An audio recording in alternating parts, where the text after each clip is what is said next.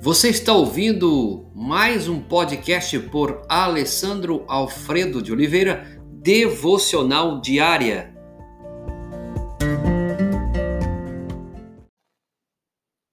Hoje vamos falar sobre a crucificação. Gostaria de compartilhar com você uma palavra de John Stott. O texto de Marcos, capítulo 15, 22 e 24 diz: Levaram Jesus no lugar chamado Gólgata e o crucificaram. Estamos no momento da Páscoa e a mensagem é oportuna. Em um de seus discursos, Cícero descreveu a crucificação como a punição mais cruel e repugnante. Mais adiante, ele acrescentou que a simples palavra cruz deveria ser retirada não somente da pessoa de um cidadão romano, mas também de seus pensamentos, olhos e ouvidos. Não é sempre naquele contexto que as pessoas tinham a oportunidade de não ver a cruz. E vamos vendo aqui no texto que não é nem surpreendente e nem acidental, portanto, que os evangelistas sejam muitos contidos naquilo que escrevem.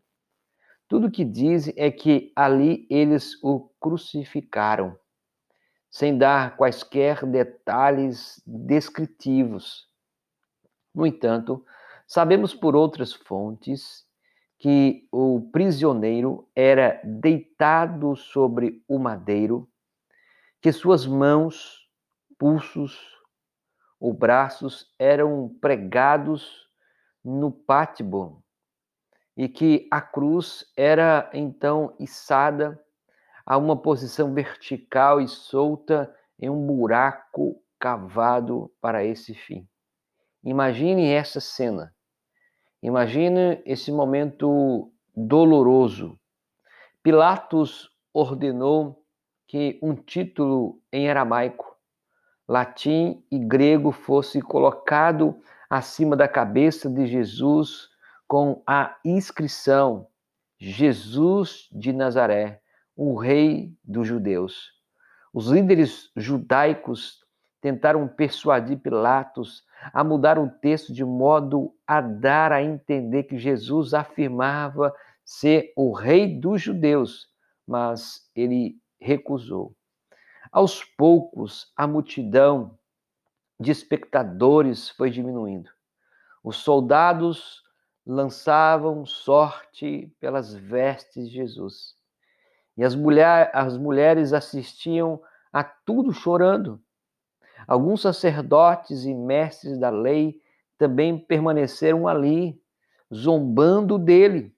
Salvou outros, mas não é capaz de salvar a si mesmo.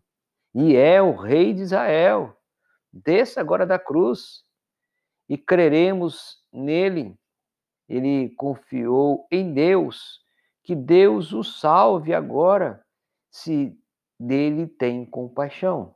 Você pode conferir em Mateus capítulo 27, versos 42 e 43. Parte do que estavam dizendo era literalmente verdade. Ele poderia ter exercido seu poder divino e descido da cruz, mas o que poderia fazer e era salvar a si mesmo e a eles ao mesmo tempo. A fim de salvá-los, ele teve de permanecer na cruz e morrer. Foi isso que ele fez por mim por você. A decisão de permanecer naquela cruz trouxe salvação para mim e para você.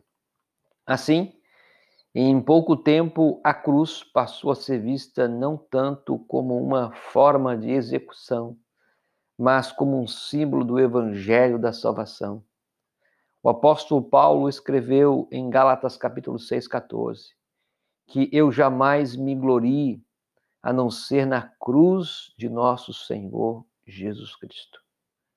E que esse dia possamos lembrar que a cruz para nós é um símbolo de salvação, onde alguém decidiu permanecer em nosso lugar para nos dar vida e vida com abundância. Que isso alcance a sua vida, a sua casa e a sua família. Senhor Deus, obrigado por toda a bondade do Senhor em nos ter dado o teu único filho para morrer naquela cruz e nos dar o direito da salvação. Algo que nós não tínhamos, mas que o Senhor conquistou por nós. Obrigado pela pessoa de Jesus. Obrigado por todo momento da sua história.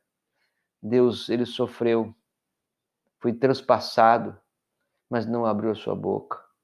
Foi como ovelha muda para o matadouro. Obrigado, Deus, por toda a bondade, Senhor. Obrigado, Senhor Jesus, por tudo que o Senhor tem feito por nós.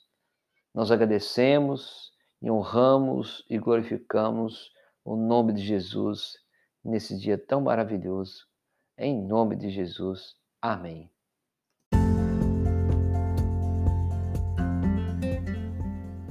Você ouviu mais um podcast devocional diária? Se isso trouxe bênção para a sua vida, abençoe outras pessoas compartilhando esse podcast.